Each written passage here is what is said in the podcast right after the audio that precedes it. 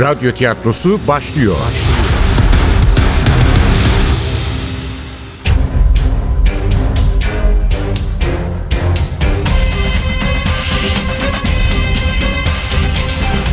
Sultanı Öldürmek 8. Bölüm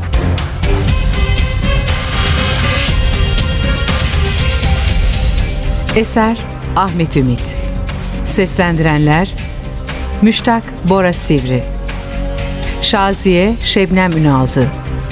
Sunucu Murat Atıl.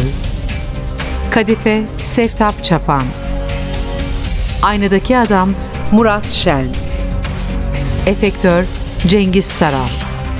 Ses Teknisini Hamdullah Süren. Yönetmen Zeynep Acehan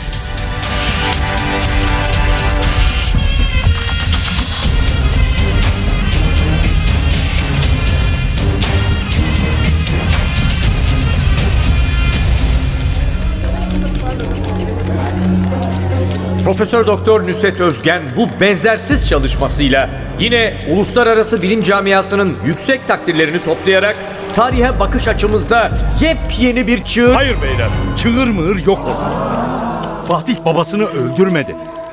İkinci Murat çekildiği adada zehirli şarabı değil, ecel şerbetini içerek... Bu kadın kendi hayallerini gerçek diye yutturuyor size. Hayır, Fatih'in Dostoyevski ile hiçbir ilişkisi yoktur. Herhangi bir eserini okuma imkanı da olmadığına göre yazarın babasını öldürme fikrinden de esinlenmesi mümkün değildir. Zaten panslavist olan Dostoyevski de kesinlikle Fatih'ten hiç hoşlanmazdı.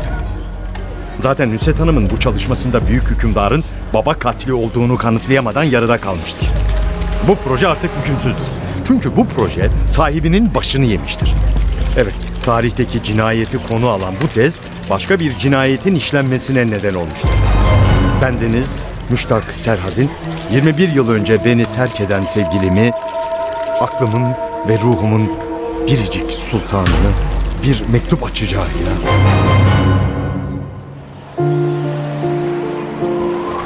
Eve dönerken zihnimdeki fırtına bütün sertliğiyle sürmesine rağmen sokakta kar durmuştu. İnanılmaz şey. Daha bir saat önce kesif bir bulut gibi kentin üzerini örten o beyaz zerreciklerden eser yoktu. Hayır, birdenbire kesilmemişti. Kadıköy'ünde vapurdan inerken seyrekleşerek duracağının belirtilerini göstermiş, attığım her adımda biraz daha azalmış, bir zamanlar geniş bahçeli konakların yer aldığı, şimdi bitişik nizam apartmanların yan yana sıralandığı sokağımızın ağzına geldiğimde ise karanlıkta uçuşan bir tek beyaz tanecik bile kalmamıştı. Kar azalmaya başlayınca bizim geveze şoförün söylediği gibi kuru bir ayaz çıkmıştı. Dokunduğu her yeri kasıp kavuran, karları ışıltılı pırlantalara, yerdeki su birikintilerini parlak buzlara dönüştüren sert bir rüzgar. Başka bir taksi şoförünü daha muhtemelen tanık haline getirmekten korktuğumdan yüzümü yakan bu rüzgara, ıslak ayaklarımı keçeleştiren amansız soğuğu aldırmadan iskeleden eve kadar yürümüştüm. Apartmanın kapısına gelince girişteki akasya ağacının karlarla kaplı dallarının arasından gökyüzüne baktım. Karanlığın derinliklerinde birkaç yıldız inatla parıldıyordu. Rüzgar biraz daha hızlanırsa belli ki bulutlar silinecek, öteki yıldızlar da gizlendikleri yerlerden ortaya çıkıp gökyüzünü billurdan bir yarım küre haline getireceklerdi. Benim bu enfes gecenin tadını çıkaracak halim yoktu. Evime girmek, bu kristal geceden, bu soğuğa kesmiş karanlıktan, binaları, ağaçları, arabaları, çöp bidonları karla örtülmüş bu sokaktan kurtulmak. Öğleden sonra gelen o telefonla başlayıp giderek daha korkunç bir hal alan bu kabustan bir an önce uyanmak istiyordum. Kabusumu soğuk geceyle birlikte dışarıda bırakmayı ümit ederek daldım apartmandan içeri. Çoğu benim gibi yaşını başına almış meraklı komşularıma görünmemek için merdivenleri hızla tırmanarak ikinci kattaki dairemin çelik kapısını aceleyle açıp kendimi güvenli duvarların arkasına attığımda evimin tatlı sıcaklığı anında sardı bütün bedenimi. Ah. Dünyanın en huzurlu yeri insanın kendi eviydi. Ama dışarıda yaşadığınız gerilim dolu anları yanınızda getirmediyseniz.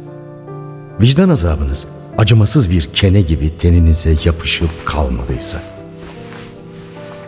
Hayır, evimde de huzur bulamayacaktım. O kadın burada da rahat bırakmayacaktı beni.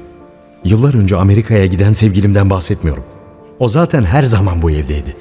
Beni terk etmiş olmasına rağmen hiçbir zaman hayatımdan çıkmamıştı. Nusret'ten değil, ötekinden bahsediyorum.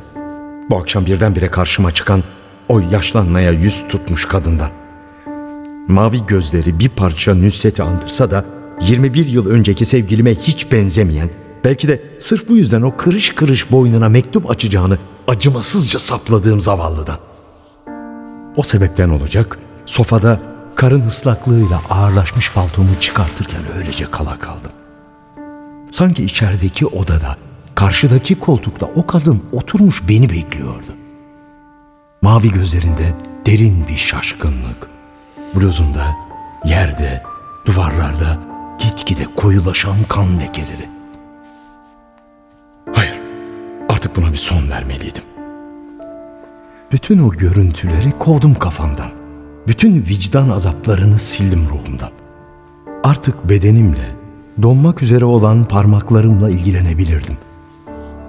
Hala elimde duran paltomu portmantoya astım. Eğilip makosenleri çıkardım. Neredeyse donmak üzere olan ayaklarımdan. Çoraplarımın ikisi de aşık kemiğime kadar ıslanmıştı. Hızla kurtuldum onlardan da. Kadife kumaşı eprimiş, tabanı yer yer erimiş terliğimin kuru zemini ilaç gibi geldi üşümüş ayaklarıma. Ama rahatlığın tadını çıkaracak vakit yoktu. Suları zemine damlamasın diye çoraplarımı avuçlarımın arasına alarak aceleyle banyoya yöneldim. Salondan hızla geçerken belki de yıllardır ilk kez dairem hakkında düşünmeye başladım.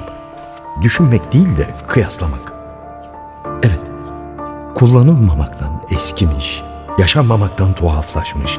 Ne yana baksanız sevgisizliğin hissedildiği Satiyan apartmanındaki o daireyle kıyasladım evimi. Gurura benzer bir his uyandı içimde.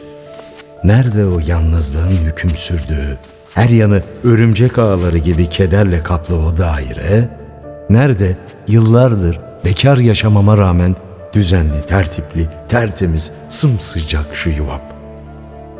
Yuvam mı? Çoraplardan sızan suların neredeyse avucumdan taşmak üzere olmasını aldırmadan hayal kırıklığı içinde yavaşladım. İyi de bir evin yuva olabilmesi için orada bir aile olması gerekmez mi? Evlilikten söz etmiyorum sadece. Birbirini seven, biri olmadan öteki de mutsuz olacağından aynı çatı altında yaşamayı seçmiş insanlardan bahsediyorum. Sadece bir eş değil, müşfik bir anne, ona baktığında köklerini hissedebileceğin, onun bedeninde kendini görebileceğin bir baba. Belki daha da iyisi şefkat gösterebileceğin bir evlat. Onun seni hayata bağlayacak, bitmek bilmeyen sorunları. Böyle insanlar olmadan düzenli tertipli de olsa her tarafı bal dök yala tertemiz de olsa bir mekana yuva denebilir miydi? Bu haliyle benim evimin de bırakın yuva olmasını Nusret'in yıllar önce benimle birlikte terk ettiği, ölmekte olan dairesinden hiçbir farkı yoktu. Geniş oturma odasında orta yaşlı bir kadın cesedi bulunmasa da benim evimde tıpkı o terk edilmiş daire gibi yaslı, kederli, tıpkı sahibi gibi acınacak haldeydi. Banyoda o işaretlerin en belirgini karşıladı beni. Fayanslara, mermerlere, aynaya, havluya kadar sinmiş o amansız menekşe kokusu. Sonunda bizim sabırlı kadife kadını bile isyan ettiren koku. Güzel de fazlası insanın içini bayıyor Müştak Bey. Çamaşır yumuşatıcısı, yer temizleyicisi, sabun, şampuan, krem, yer gök menekşe. İçimiz dışımız menekşe. Yapmayın. Biraz da başka kokular kullansak. Başka kokular kullanmadık. Çünkü hayatımın en güzel anılarını, anıları mı dedim? Hayır, o kadının muhteşem hayaleti demek istiyordum. Gölgesi bu evin her yanında dolaşan o hayaleti ürkütmek, kaçırmak, yitirmek istemiyordum. Onu da yitirirsem... Avuçlarımın arasından süzülen damlalar dağıttı düşüncelerimi. Kaygıyla bakışlarımı yere çevirdim. Düşen kirli damlalar beyaz fayansların üzerinde solgun lekeler bırakıyordu. Aceleyle lavaboya yöneldim. Avcumdaki çorapları mermer zemine bıraktım. Dolabın yan çekmecesinden menekşe kokulu yeni bir kalıp sabun çıkarttım. Sanki yıkamazsam dünyanın sonu gelecekmiş gibi canım sabunu büyük bir maharetle ıslak çoraplarıma sürmeye başladım. Kirli damlalar gri bir renk alarak lavabonun sert zeminine düştüler. Musluğun vanasını sıcak suya çevirdim. Çoraplarımı çitilemeye başladım. Gri sular açıldı, saydamlaştı, berrak bir hal aldı. Oh, rahatladım. Temizlenen çoraplarımı özenle sıktım. Kaloriferin üzerine yan yana düzgünce astım. Ellerimi yıkamak için yeniden lavaboya dönerken bakışlarım kadife kadının kazara kırdığı için geçen sene yenilediğim aynaya takıldı. Sıcak sudan yükselerek camın saydam yüzeyini kaplayan ince buğunun arkasından kollarını göğsünde kavuşturmuş bir adam kınıyan gözlerle bana bakıyordu. Ne yapıyorsun Müştak? Çoraplarını yıkamak sorunlarını çözecek mi sanıyorsun? Ne, ne diyordu bu adam? Neden bahsediyordu? Ne yapıyorsun? Titreme. Korkunun faydası yok. Artık çok geç. Bir kadın öldürdün. Sevdiğin kadını. Nüseti. Aa, hayır. Hiç inkara kalkışma. Evet yaptın. Hayatını aldırdığın kadını, biricik aşkını, aklının ve ruhunun sultanını acımasızca öldürdün. Bence yanlış da yapmadın. Ama gerçeği artık kabul et. Aslında Nüset değildi. Onun yaşlı haliydi. Benim aşık olduğum kadın falan diye kendini kandırma.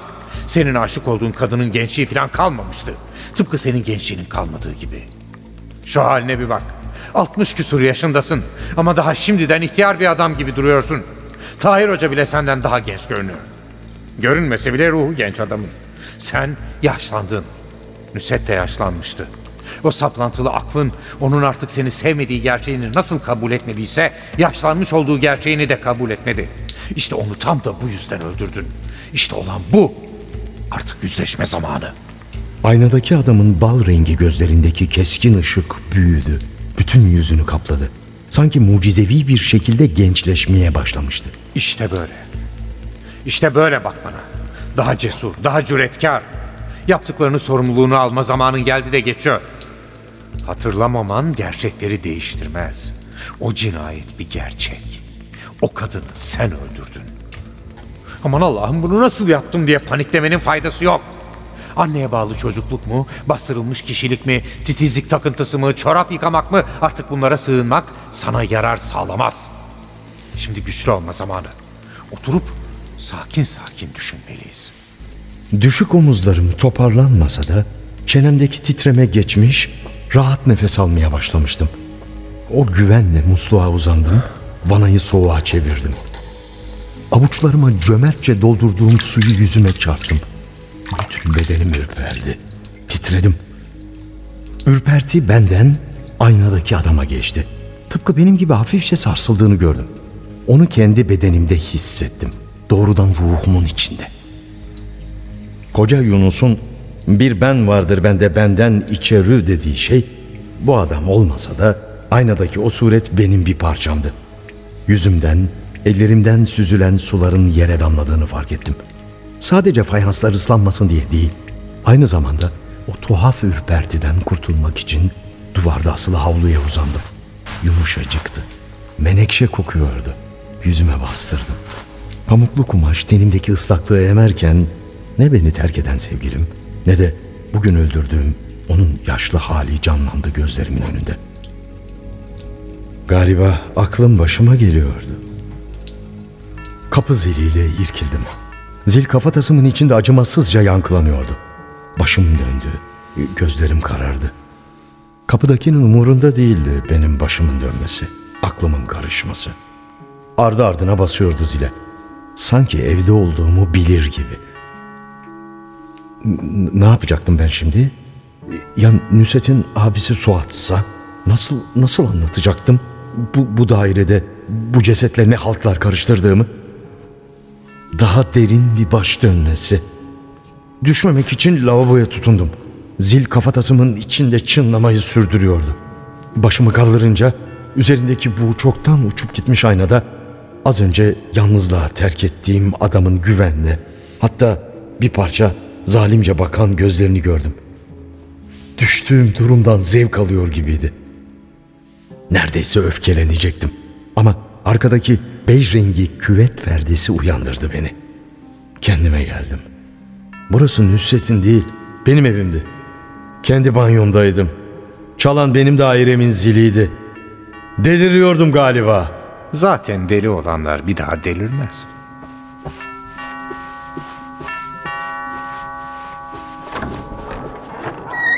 Neredesin ayol dakikalardır? Şaziye? Ba- banyodaydım, duymamışım kusura bakma. Bu kase de neyin nesi? Su muhallebisi.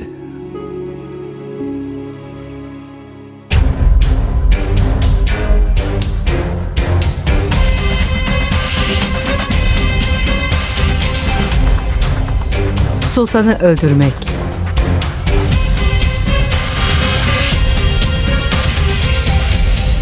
Eser Ahmet Ümit.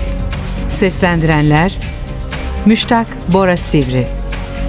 Şaziye Şebnem Ünaldı. Sunucu Murat Atıl.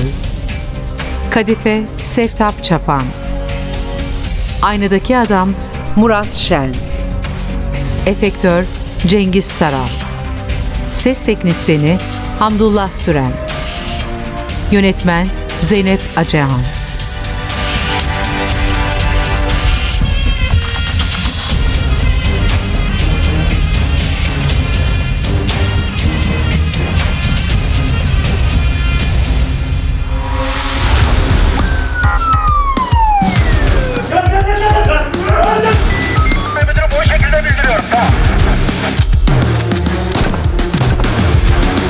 Radyo tiyatrosu sona erdi.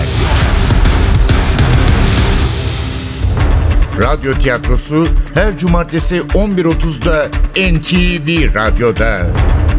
Kaçıranlar ve tekrar dinlemek isteyenler içinse ntvradio.com.tr'deki podcast sayfamızda.